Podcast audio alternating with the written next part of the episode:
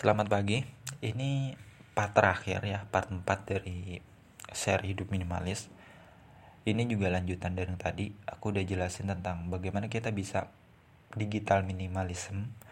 Stay minimalis di dunia digital. Kali ini kita akan coba hidup minimalis di dunia sehari-hari, kehidupan sehari-hari. Pertama, dari ucapan dari kita ngomong. Jangan kebanyakan ngomong kalaupun kamu banyak ngomong usahakan itu yang inspiratif yang baik-baik. Termasuk nulis itu juga ucapan. Banyak ngomong yang aku maksud tuh dia tuh kayak ngomongin hal-hal yang enggak pada tempatnya. Jokes itu bermutu kalau ada di tempatnya. Kritik saran atau apa pun tuh baru bermutu. Dan gak dihitung banyak ngomong kalau ada di tempat yang tepat kalau orang nggak butuh saran kita ya kita nggak usah ngasih saran. Kita nggak usah nawarin bantuan kalau dia nggak butuh bantuan gitu. Egois pun nggak masalah kalau kita pada tempatnya. Kita humble pun nggak masalah kalau pada tempatnya. Ramah pada tempatnya. Kita tuh bakal hidup nyaman 50% lebih baik kalau kita tahu kapan kita harus ngomong bertindak di tempat tempat dan waktu yang pas. Aku sering jatuh bangun, ngomong yang salah, bertindak yang salah karena waktu dan tempatnya tuh nggak pas. Tapi setelah aku sadar dan aku coba, oh iya ya, ternyata nyaman juga ya. Gitu. Itu yang pertama. Yang kedua adalah kita merasa cukup. Merasa cukup artinya ya makan seadanya, jangan kalau punya uang 50 ribu ya jangan pengen makanan yang 100 ribu. Kita nggak usah nurutin nafsu lah. Terus kalau kita butuhnya cuma dua ya dua. Jangan minta tiga atau empat. Karena kita bakal diri sendiri yang capek. Kayak koruptor nih contohnya. Mereka tuh mampunya cuma dua tapi pengennya lima. Makanya gimana supaya nutupin yang tiga ini? Mereka akhirnya korup. Melakukan korupsi. Untuk memenuhi gaya hidup bukan kebutuhan hidup. Bahkan kebutuhan hidup pun nggak bisa semuanya kita penuhi. Hanya prioritas saja.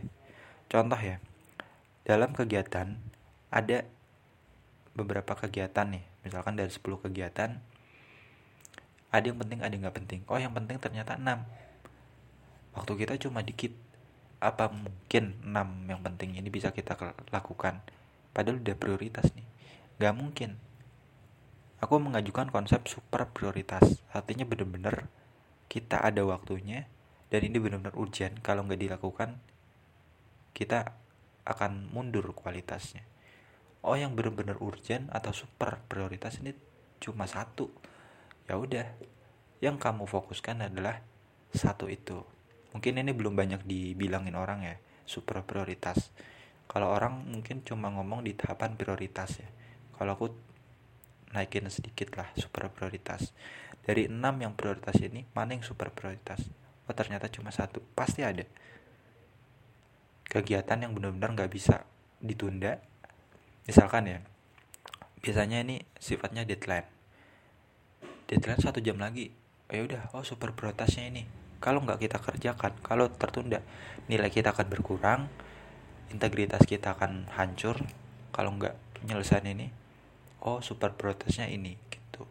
Itu yang kedua. Yang ketiga adalah kita hilangin semua ambisi keinginan kita. Lo kok kenapa hilangin ambisinya? Maksudku ambisi itu lebih ke integritas kita hancur. Kita nggak boleh jadi orang yang serakah pengen mencapai ini mencapai itu sampai menghancurkan orang lain. Itu nggak boleh. Ambisi yang baik itu adalah ketika ambisi tersebut membuat kita merasa cukup dan tahu makna hidup kita apa. Membuat hidup kita lebih bermakna. Ya kan? Jadi kurangi impian-impian kita. Mungkin impian kita ada lima, ada tiga. Coba deh kurangi jadi satu. Tapi satu itu benar-benar kita fokusin. Menjadi seorang general itu baik, tapi menjadi spesifik itu lebih baik. Generalis itu artinya dia bisa banyak hal, tapi spesifik itu dia fokus di satu hal tapi jago banget. Generalis itu mungkin lebih ke wawasan aja ya. Wawasannya luas. Tapi kalau untuk profesi untuk passion kita itu harus spesifik. Itu harus fokus. Kita nggak bisa fokus di semua hal. Mustahil ada orang yang bisa fokus di semua hal. Mungkin dia bisa melakukan ini tapi untuk benar-benar jago dia nggak bisa di semua hal. Maksimal tuh cuma dua orang jago ahli dua hal aja. Dan itu pun sedikit. Dan aku bukan salah satunya orang yang jago di dua hal. Makanya multitasking itu sebenarnya mitos. Nggak ada orang yang benar-benar multitasking. Maksimal tugas yang bisa dikerjakan dalam satu waktu itu cuma dua yakin deh cuma dua. Dan itu pun ada resikonya.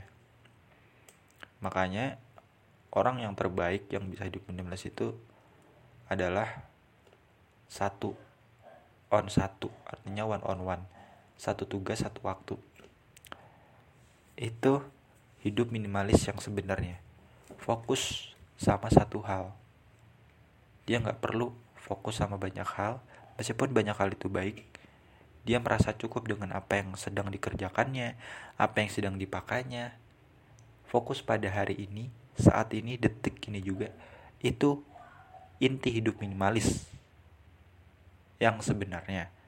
Banyak orang mungkin oh inti hidup minimalis begini inti hidup minimalis begitu. Tapi kalau aku lebih berpegang pada hidup minimalis intinya adalah fokus pada detik ini juga.